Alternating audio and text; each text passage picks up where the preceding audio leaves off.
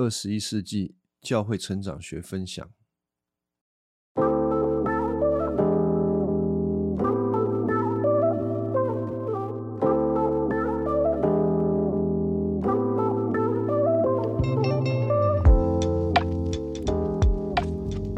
今天我们继续来讲第五章福音更新的精髓。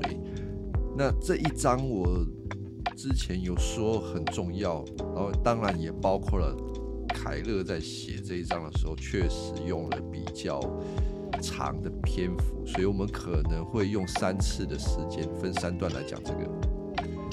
那我们讲这个，除了我会转述书中的一些东西之外，那有一些部分当然是我个人在这个理解，还有在教会生活当中的观察，来跟呃听众做分享。那这一章之所以重要，它有一个很重要的地方，就是使我们分辨出人的心有三种方式回应上帝啊，其中两种我们以为我们可以分得很清楚，就是。呃，你就是不信，完全的拒绝啊。另外一个，你就是信，接受福音。可是接受福音之后呢？啊，那个是这一章特别要关注的。接受了福音之后，我们继续过一个什么样的生活？今天问基督徒啊，上帝凭什么接纳你？大家都会说啊，凭着耶稣基督的救恩嘛。我们是因信称义。因为相信耶稣基督，所以神看我们是好的，所以跟我们这一个人的行为怎么样子无关。好，这个百分之一百趴的基督徒都要认同。你如果不认同这个，那就伤脑筋了。好，那认同完这个之后，你怎么过你的基督徒生活呢？一不小心。你就会从福音的恩典掉进宗教里面。从福音跟这个宗教上面的区别有什么样的重要性？凯勒牧师要我们观察到，无论是法利赛人或者是税吏，法利赛人与有罪的妇人，或者是一些养尊处优的群众与。被鬼附的人，在每一个案例当中，道德比较低下的，宗教的表现比较不近前的那一方，都更容易跟耶稣连结。而如果我们思想一下，应该会有一点震惊啊！这一些道德比较糟糕的人，他们反而享受到了耶稣，并且耶稣非常乐意与他们亲近。而那一些道德宗教表现比较好的人，经文让我们看到的是，他们拒绝了耶稣，他们也享受不到耶稣，并且耶稣跟他们的距离非常的远。我在某一些场合当中会提出，基督徒才是有权利、有自由犯罪的人啊！可是。有些人听了这个，马上就跳起来了。当然，我也挑战听众啊，我说，基督徒才是有权利、有自由犯罪的人。你们心里会想到什么？有有些人可能会听到，呃，这个是异端啊，这个是恩典福音，这个是叫人家自由放纵的福音，这个是有问题的。而且有一些人听了这个，他们就会尽情的去犯罪啊！他们会过一个更糟糕的生活，活得不像样。当然，我没有办法否认一件事情，就是有人听了这样子的教导，他可能就会想说：啊，我已经得救了，所以我可以尽情的去犯罪。当然，我知道有这个可能性，但是我比较关注的是。这一个人，他心里面，他到底明不明白挂在十字架上面那个耶稣跟他到底是一个什么样的关系？如果这个关系我还没有办法确定的话，那这一个人他把听到了这一个因信称义的道理，然后让自己去犯罪，让自己去做他自己想做的事情。我认为他不过就是把这个当做是一个借口而已，这并不是一个正确的解释因信称义。那同时，我也要发出挑战，对于你听到这句话说基督徒可以有权利跟自由去犯罪，你为什么心里会觉得很奇怪？哎呀，不可以这样子讲，不可以这样子讲。那一个反应是什么？你心里的不安是什么？有没有一个可能是？你知道你已经因信成义了，神已经赦免你所有的罪，以及你所犯的罪的刑罚，通通都算在耶稣基督身上了。但是你仍旧感觉到不够，你觉得耶稣基督在十字架上面所成就的工作，并不能够带给你在上帝面前有足够的安全感，以至于你总得在你的生活当中做些什么。好，让你可以在别人的面前，或者是在上帝的面前看起来还不错。所以啊，如果一个基督徒他没有在因信称义这一件事情上面先得到足够的安全感，他接下来的生活就是进入宗教。我得做一些事情，好让上帝对我持续的接纳。我得。做些事情，好让教会的弟兄姐妹觉得我很不错，也避免别人对我的这个人挑三拣四的。然后我们就一边开始有一些好行为，却用这些好行为在包装我们自己。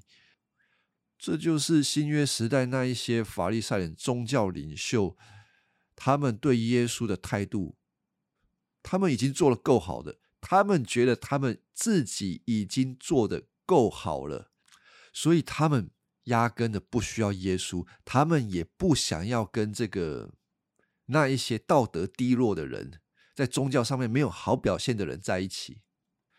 所以，如果你看福音书的时候，这一些宗教领袖对那一些呃社会比较低层次的那些人没有怜悯的，约翰加尔文提出一个挑战呢。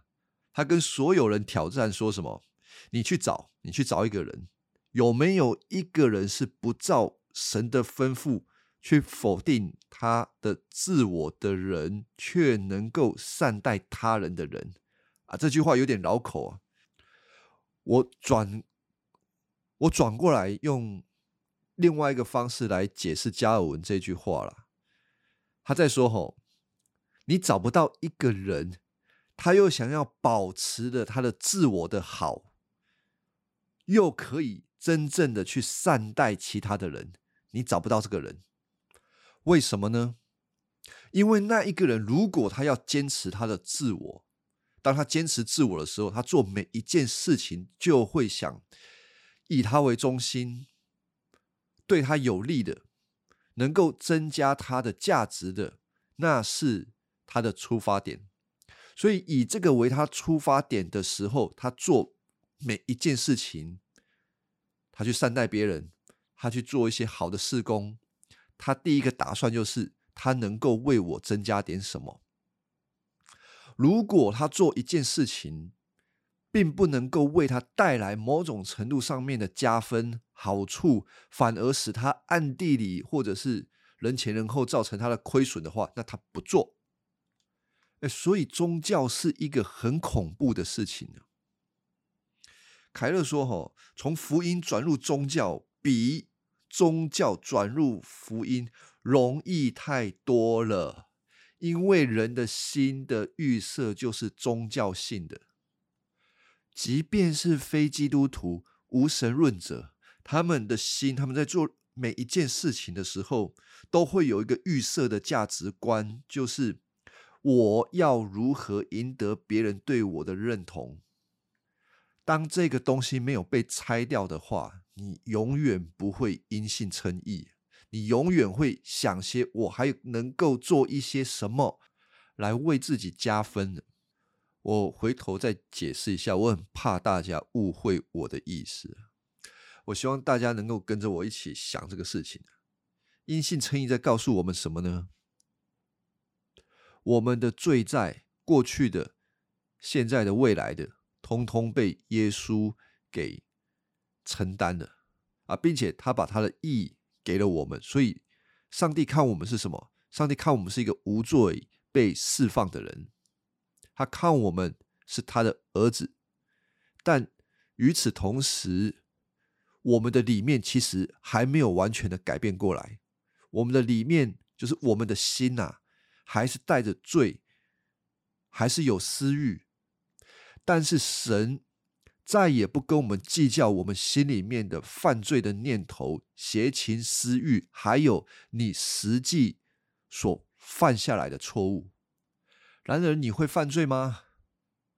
我跟大家讲，你会犯一些众人看到的罪啊！你可以认罪悔改，但是我要提醒每一位，你的内心本身还是一个罪人，不要以为那一些看得见的罪才是罪，你整个内心是一个罪人，这一个实质还是存在着。但是神已经赦免了你啊，记得吗？他赦免的是你这一整个人，你的心，你整个人，还有你的行为。所以实际你的生活上，你会持续的犯罪。也许有些人就会说：“我哪有？我哪有？哪有一直犯罪？”那是因为你对犯罪的敏感度太差了，所以你才会觉得我哪有？我哪有？嗯，真的是。敏感度太差了啊！如果敏感度差的人吼，他很需要被提醒。敏感度差的人，同时对上帝给他的赦罪之恩的感受度也很差啦。但是，一个真正你明白上帝律法的严格，你就知道不可能办不到。一个人办不到不犯罪，你不要去想象说我可以减少我犯罪的可次数，没有意义。我比较在乎的是你不犯罪的动机是什么。在宗教里面，使人不犯罪的原因就是吓他，把他给吓死了。如果你犯罪，上帝不爱你；如果你不犯罪，上帝就更爱你，给你祝福多一点。这是在上帝的面前。那在众人的面前呢？那个宗教所发出来的不犯罪的动机，就是如果我不犯罪，别人对我的眼光比较好；如果我不犯罪，别人会比较接纳我；如果我不犯罪，我可能我会在别人的面前感到比较自在。听众明白吗？我们透过我们的行为，好让我们可以活得自在、有安全感，而不是因为我是。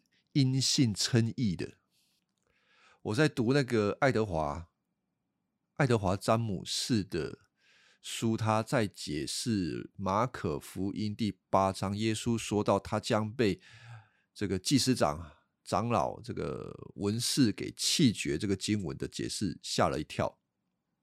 他说：“哦，不是人类在最坏的时候把神的儿子钉死在十字架，而是人类在。”最好的状态下，把耶稣钉上十字架。耶稣不会被愤怒的暴徒处死，他反而是被一群宗教领袖把他送到罗马政府那边审判他，把他钉死在十字架上面。这就是从福音走向宗教的结果。你不会觉得十字架上面的耶稣是我们的荣耀。你反而会觉得他很羞耻啊，因为你心里觉得更荣耀的东西是你这一个人的美德、你的好行为，而不会觉得十字架上面的那一位的死是为了你这个罪人。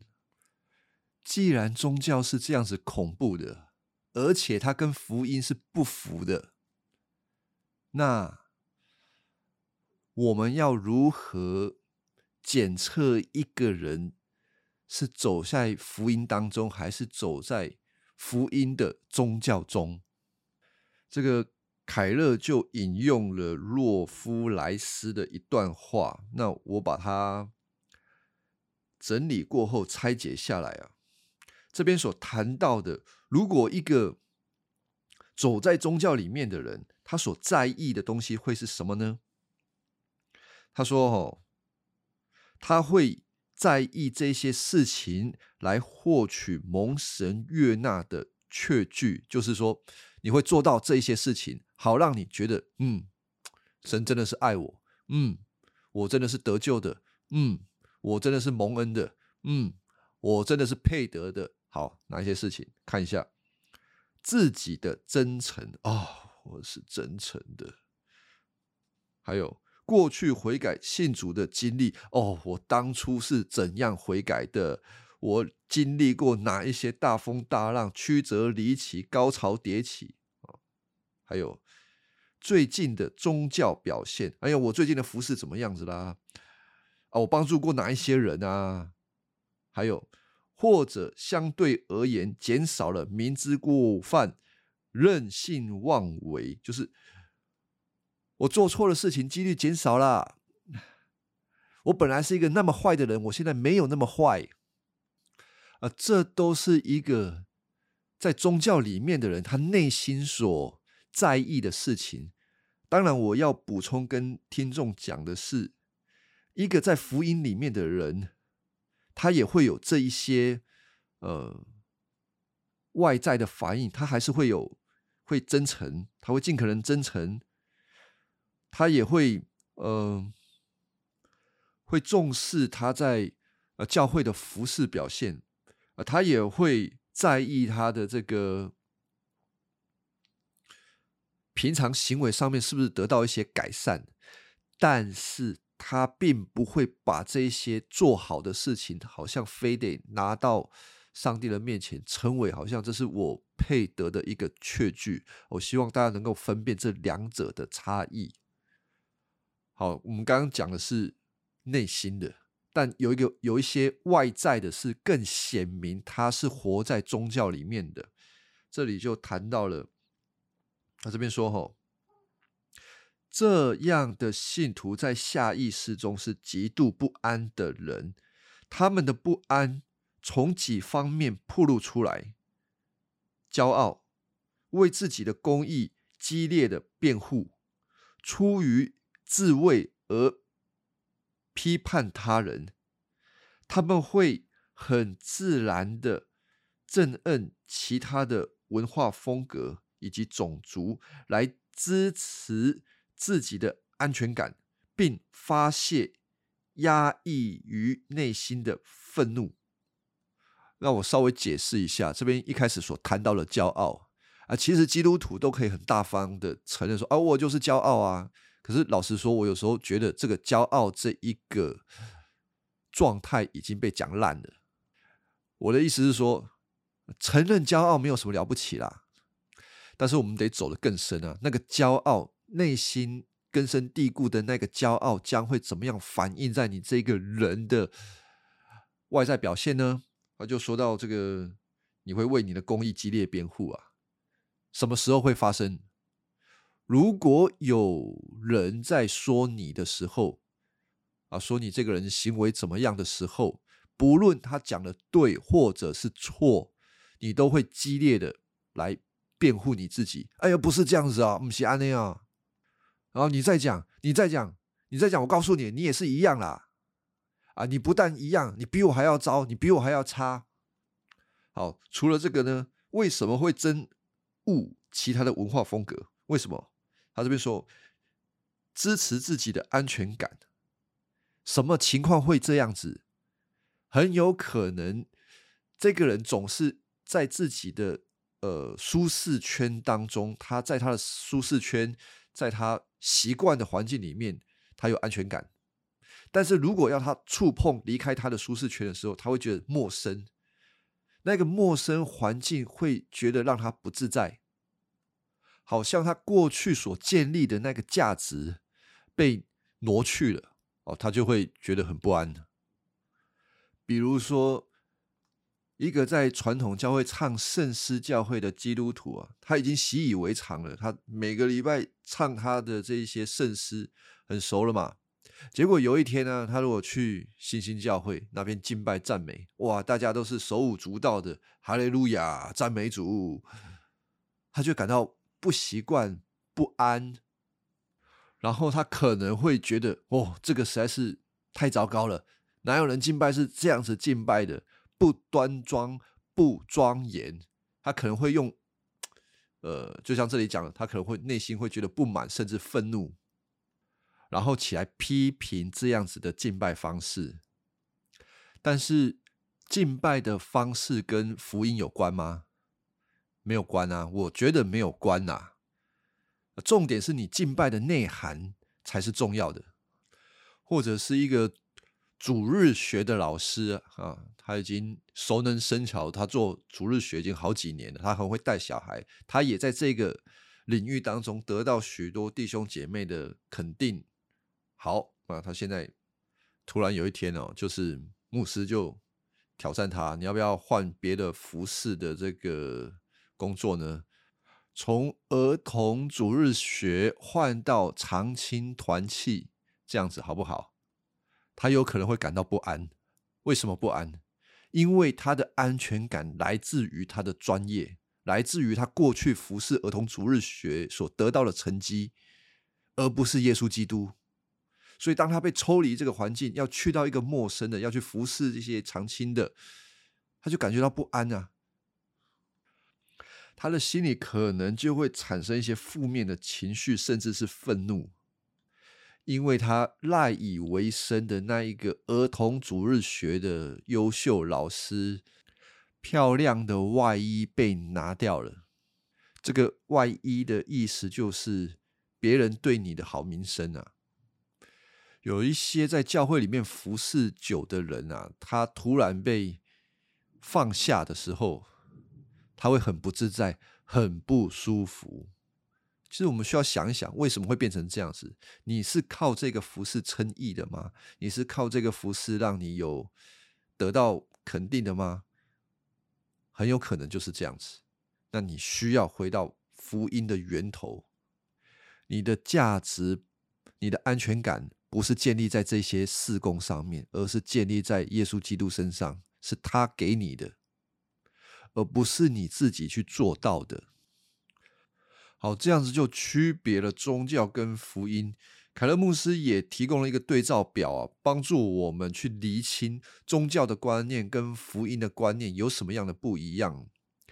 第一个，关于接纳，接纳这件事情，在宗教上面是因为我顺服，所以我被接纳。那福音呢？福音会说：“因为我被接纳，所以我顺服。”嗯，就可以发现这个次序是不一样的。接纳是优先的。像我上一次讲的，神什么时候把十诫放下来？神先告诉他们说：“我是耶和华你们的神，我是救你们的神。”意思是你们已经被我接纳了。现在我希望你们可以开始学习顺服这件事情。好，第二个，我们来谈动机。在宗教里面，动机是出于惧怕和不安全感。当你做什么样的事情，你可能是怕别人对你的眼光，或者是你怕上帝对你怒目相待，所以你做这些事情。告诉你，你活在宗教里面了。那在福音呢？动机是出于感恩和喜乐。既然是出于感恩跟喜乐，就跟别人的眼光无关。跟别人怎么看我无关，不一样吧？顺服这件事情呢，在宗教里面会说，我顺服神，为了得到他的好处有对价关系的，在宗教就是有对价关系。好，福音当中呢，我顺服神，为了讨神喜悦，活出他的样式。这里的讨神喜悦跟宗教里面讨神喜悦。彻头彻尾的不一样哦，宗教里面也会常说我们要讨神的喜悦啊，其实就是为了好处嘛，啊，但是在福音里面的好处就是，这是我成为他的儿子应当做的事情。你知道你在家庭里面，你讨你爸爸妈妈的好，目的是什么啊？爸爸咋抠啊？妈妈咋抠？是这个吗？不是吧？这个不对，而是。你做一些行为，你在家里面做家事，帮他捶背，做一个乖小孩，是出于要让他开心，因为你让他开心是你的本分。好，再来我们谈境遇就处境啊。在宗教里面，我的人生出现逆境的时候，我对神或对自己感到愤怒啊，因为我相信，如同约伯的朋友所信的，好人配得安舒的生活。嗯啊，其实这个道理，全世界的人都相信啊。这个道理，全世界的人都这样子想啊，就是你好人会有好报这件事情。所以，如果我是一个基督徒哦，我碰上。倒霉事，吼，一定上帝有问题，一定上帝错，或者我对自己过不去啊。但是在福音是怎么样子呢？当人生出现逆境，我会挣扎，这个实际嘛？哪有人说出现困境的时候，哦，好开心哦？没有啊。还是会有挣扎，你心里还是会有感觉的。基督徒绝对不是说坏事发生了，啊，没事没事，通通没事，好像很无感这样子。哎呦，不是这样子哦，那个不过是把你的情感给压抑下去。你是个人，不管你是不是基督徒，你就是个人，你就是会有感知。坏事发生，你一定会有感觉。别人对你讲不好听的话，你一定会有想要反应。这个叫做人。好，所以首先第一个确认的是，我们的心会有感觉，所以不好的事情发生会有挣扎。但后面的是我们要更在意的。后面说，但心里知道神虽容许这些事情发生来锻炼我，但。他必要在试炼中施展父亲的慈爱哦。你要看到后面，就是后面你怎么在苦难、在逆境当中，你知道有什么事情会发生，而且它必定发生。上帝会照顾你，而且你会在这件事情上面更认识他，以至于这一些逆境是对你有益处的。好，再来啊，如果受到批评会怎么样子？在宗教里面的人啊，你受到批评的时候，我不是恼羞成怒，就是深受打击。哎，因为我自视为好人，好人对于我而言很重要，必须要不惜一切的代价，排除任何的威胁自我形象的因素啊。对啊，你知道这个在圣经历史上面发生什么事情吗？哥哥打死弟弟啊，就是这样子啊。那个亚伯杀该隐，还是该隐杀亚伯啊？该隐杀亚伯。好，那在福音当中呢？啊，批评的时候，我被批评的时候，我可能会觉得难受，啊，可能也会想哭。好，但维持好人的自我形象绝非必要。我的身份认同并非。奠基于自己的行为表现，而是神在基督里对我的爱啊，这个才是重要的，这个才是不会变的。好，再来祷告，在宗教里面的祷告就是我求上帝帮助我，求上帝替我掌控我现在的状况。那在福音当中呢，祷告大多数是在包含。倾听的赞美和颂扬，以及与神的相交，就是你喜欢跟你爸爸妈妈讲话吗？你跟你爸爸妈妈讲话是要干嘛？妈妈咋抠？哎呀，哥哥咋抠啊？像我那个有一个弟兄啊，看晚上看电视，突然叫了他爸爸一声“爸”，安诺莫吉奥啊，就是 就会变成这样啊，不是这样子的，好不好？你跟他讲话是为了跟他相交，不是每次都啊，爸爸掌控，现在掌控没有用啊。好，再来自信。宗教里面的自信都是自我观感在两极间摆荡。要是我的表现达到自己的标准时，就会充满自信。然而此时的我容易骄傲，而且对失败者失去怜悯。要是我的表现没有达到自己的标准，我会变得自卑、缺乏自信，觉得自己像是一个失败的废物啊！这是在活在宗教里面的人，所以这个很能够成为我们的一个检视自己是不是活在宗教里头的一个评量啊！你觉得你是一个骄傲的人吗？可能你正在靠你自己的行为。你觉得你是一个缺乏自信、觉得是一个失败者吗？可能你现在还是在看你自己的行为，就是这样。那在福音当中呢？我的自我观感并非建基于自己的道德操守的评价，就是你的行为无关啊，跟你的这个人的价值跟你的行为无关啊。在基督里，我既是沦丧的罪人，又是蒙悦纳的。我败坏自身，甚至他必须为我死才能够赎罪。我被爱至深，至甚至他乐于为我舍命。这让我深切的谦卑俯首，也深切的充满自信，合乎中道，不卑不亢。好，倒数第二点，身份认同在宗教里面的身份认同，是因为我的身份认同建基于自己的劳碌付出和道德操守，我无法不看低那些。懒惰的人，道德低落的人，我自视甚高，轻蔑他人啊！就像我们刚刚讲的那些宗教领袖啊，哦，他们很棒棒啊，所以他们就看不起其他的人。那在福音呢？我的身份认同和自我的价值围绕着仇敌和为我舍命的那一位。恩典是成就我的唯一因素，所以我无法轻看。信念或者行为和我不同的人，我内心没有赢得口舌之争的需求。哎，这个很重要。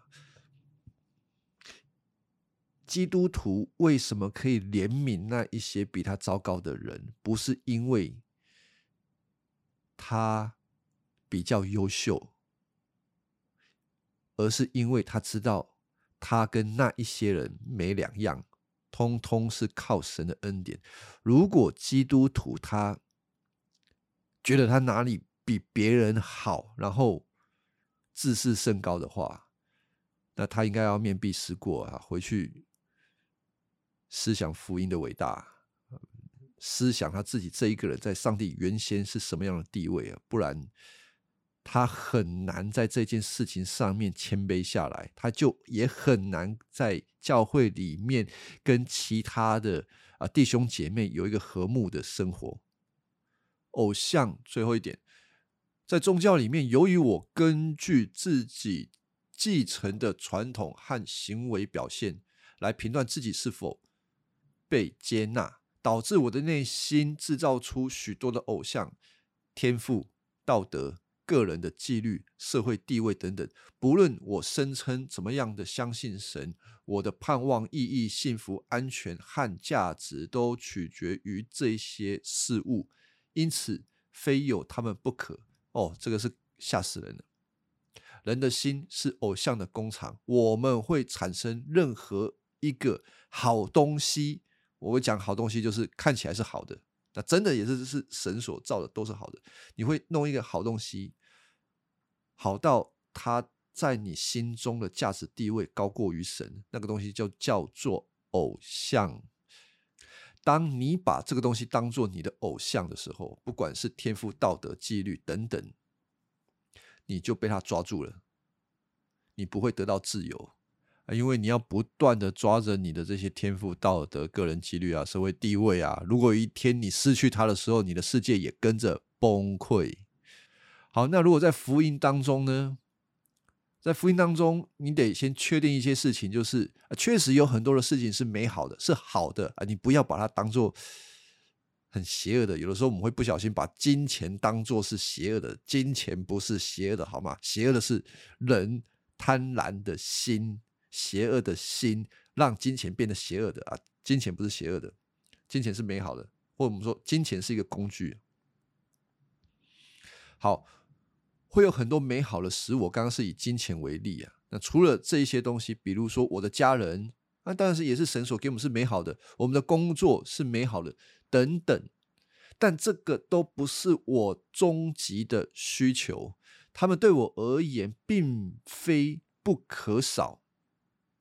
就是说我没有他，其实也不会怎么样啊。你要先确定这一点。因此，当这些事情受到威胁的时候，或失去的时候，我不会过于焦虑、苦读与绝望啊，这个很重要啊。有一些人因为他的工作实在是太了得了，工作他可能是公司大老大老板啊，做公司大老板来管理整间公司，当然是一件很好的事情啊，因为这是耶和华所给予你的产业。然而，如果你抓着这个公司不放，好像你自己跟这个公司是一个生命共同体，公司好你就好，公司不好你就跟着不好。那万一有一次这个公司发生危机的时候，你可能会因此就感到绝望。那怎么办呢？福音就提醒你，你不是靠这个活的。那这样子，我们才能够过一个。